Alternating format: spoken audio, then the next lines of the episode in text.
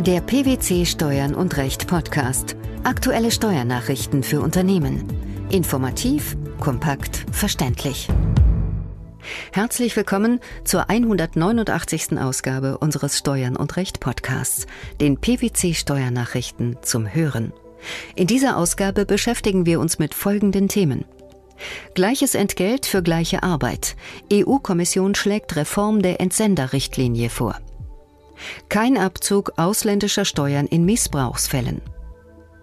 Gewerbesteuer bei Übergang des Vermögens einer Kapitalgesellschaft auf eine Personengesellschaft. Am 8. März 2016 hat die EU-Kommission ihren Vorschlag zur Reform der sogenannten Entsenderrichtlinie aus dem Jahr 1996 vorgelegt. Im Wesentlichen geht es um die Themen Entlohnung entsandter Arbeitnehmer, Gleichbehandlung entsandter Leiharbeitnehmer und neue Regelungen bei langfristiger Entsendung. Was ist der Grund für die Reform?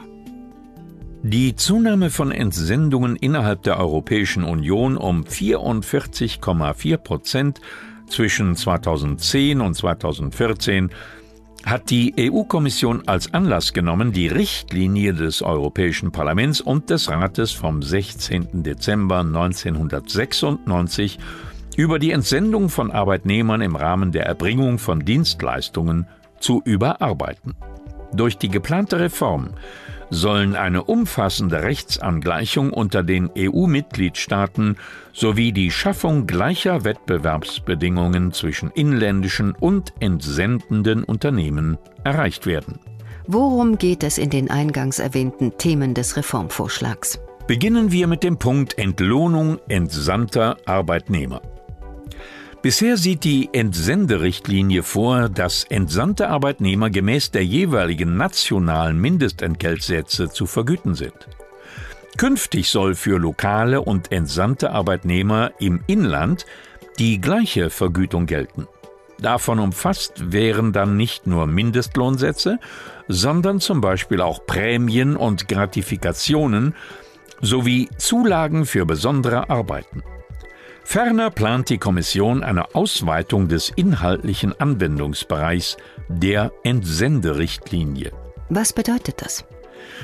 Während bisher nach der Richtlinie eine verbindliche Geltung der durch allgemeinverbindliche Tarifverträge festgelegten Vorschriften nur für das Baugewerbe besteht und die Mitgliedstaaten in der Erstreckung der verbindlichen Geltung auf andere Wirtschaftssektoren frei sind, soll durch die Reform eine Verbindlichkeit für entsandte Arbeitnehmer aus allen Wirtschaftszweigen erwachsen.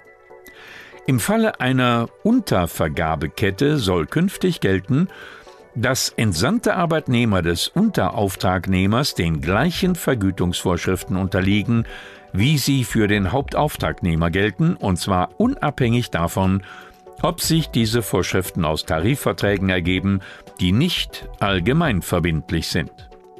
Welche Veränderungen soll es hinsichtlich der Gleichbehandlung entsandter Leiharbeitnehmer geben?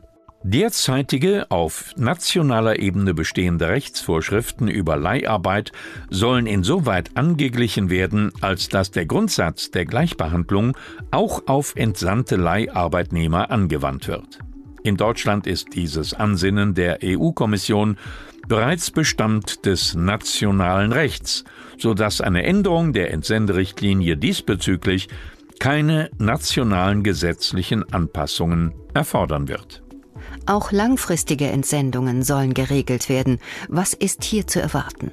Für Arbeitnehmer, die länger als zwei Jahre entsandt werden, sollen künftig die verbindlichen arbeitsschutzrechtlichen Bestimmungen des Aufnahmestaates gelten, und zwar ab dem ersten Tag der Entsendung, wenn feststeht, dass diese länger als 24 Monate dauert. In den übrigen Fällen, sobald die Entsendungsdauer 24 Monate übersteigt. Es gibt auch Kritik an der Reform. Welche? Mit ihrem Entwurf versucht die EU-Kommission die unterschiedlichen Positionen der Mitgliedstaaten zur Entsendung von Arbeitnehmern in Einklang zu bringen. Um dies zu erreichen, wählt sie bei dem Entwurf des Richtlinientextes teilweise recht offene Formulierungen. Kritisiert wird an dem Reformvorschlag daher vor allem, dass die Formulierungen des Richtlinienentwurfs an vielen Stellen missverständlich seien und so für eine erhöhte Rechtsunsicherheit sorgen würden. Worauf müssen sich Unternehmen einstellen? Es bleibt abzuwarten, welche Endfassung der Richtlinienentwurf im Gesetzgebungsverfahren letztlich annehmen wird. Fest steht jedoch, dass mit Änderungen der Entsenderichtlinie und damit einhergehend einer Anpassung des deutschen Arbeitnehmerentsendegesetzes zu rechnen ist. Unternehmen sollten sich daher darauf einstellen, dass bei der Entsendung von Arbeitnehmern künftig strengere Regelungen gelten werden. Der Bundesfinanzhof hat entschieden, sind dem Steuerpflichtigen aufgrund einer bestimmten missbräuchlichen Gestaltung Gewinnausschüttungen einer GmbH zuzurechnen, kann er die von der zwischengeschalteten Gesellschaft im Ausland gezahlte Dividendensteuer nicht von seinen Einkünften abziehen. Damit setzt das oberste Finanzgericht der Möglichkeit des Abzugs ausländischer Steuern Grenzen. Wie gestaltete sich der zugrunde liegende Streitfall? Der im Inland ansässige Kläger war über drei im Ausland ansässige Gesellschaften an einer inländischen GmbH beteiligt. Die betreffenden Gewinnausschüttungen der GmbH wurden über zwei der ausländischen Gesellschaften an eine Limited durchgereicht, an der der Kläger zu 100 Prozent beteiligt war. Für die weitergereichten Dividenden entstand in den Niederlanden eine Dividendensteuer, zwischen den Beteiligten war zum einen unstreitig, dass die Beteiligungskonstruktion als Gestaltungsmissbrauch anzusehen war und des Weiteren, dass eine Anrechnung der im Ausland von einer der beteiligten Gesellschaften, einer niederländischen Gesellschaft mit beschränkter Haftung, gezahlten Dividendensteuer nicht möglich ist, weil es mangels ausländischem Anknüpfungspunkt an ausländischen Einkünften fehlte. In der steuerlichen Konsequenz aus der gewählten missbräuchlichen Gestaltung bezog der Kläger nämlich inländische Einkünfte. Insofern musste sich der Bundesfinanzhof mit der Alternative des Abzugs der ausländischen Steuern bei Ermittlung der Einkünfte auseinandersetzen. Das Finanzamt und folgend auch das Finanzgericht hatten zuvor einen Abzug mangels Subjektidentität abgelehnt. Die BFH-Richter bestätigten dies in ihrem Urteil. Mit welcher Erklärung? Der Abzug einer ausländischen Steuer ist nur zulässig, wenn dieselbe Person auf dieselben Einkünfte inländische und zugleich ausländische Steuer zu entrichten hat. Nur dann kann von einer Doppelbesteuerung gesprochen werden, die durch 34c Einkommensteuergesetz vermieden werden soll. Im Streitfall wurde allerdings nicht der inländische Kläger, sondern die zwischengeschaltete ausländische Gesellschaft zur Dividendensteuer herangezogen, und ihr waren auch die von der GmbH erhaltenen Dividenden zuzurechnen. Warum spielt es keine Rolle, dass die Zwischenschaltung der ausländischen Gesellschaft rechtsmissbräuchlich und dem Kläger deshalb die Gewinnausschüttung unmittelbar zuzurechnen war? Dies hat nach Ansicht des Bundesfinanzhofs keine Bedeutung, da bei einer angemessenen und damit nicht rechtsmissbräuchlichen Gestaltung der Beteiligungsverhältnisse die ausländische Dividendensteuer überhaupt nicht angefallen wäre. Folglich müsse der deutsche Fiskus die Minderung seines Steueraufkommens nicht hinnehmen. Gewinne aus einer oder mehreren Veräußerungen einer der im Umwandlungssteuergesetz genannten Sachgesamtheiten unterliegen innerhalb der Fünfjahresfrist der Gewerbesteuer. Dies gilt nach Ansicht des Bundesfinanzhofs, soweit hierin stille Reserven enthalten sind, die dem von einer Kapital zur Personengesellschaft übergegangenen Betriebsvermögen zuzuordnen sind. Was bedeutet das?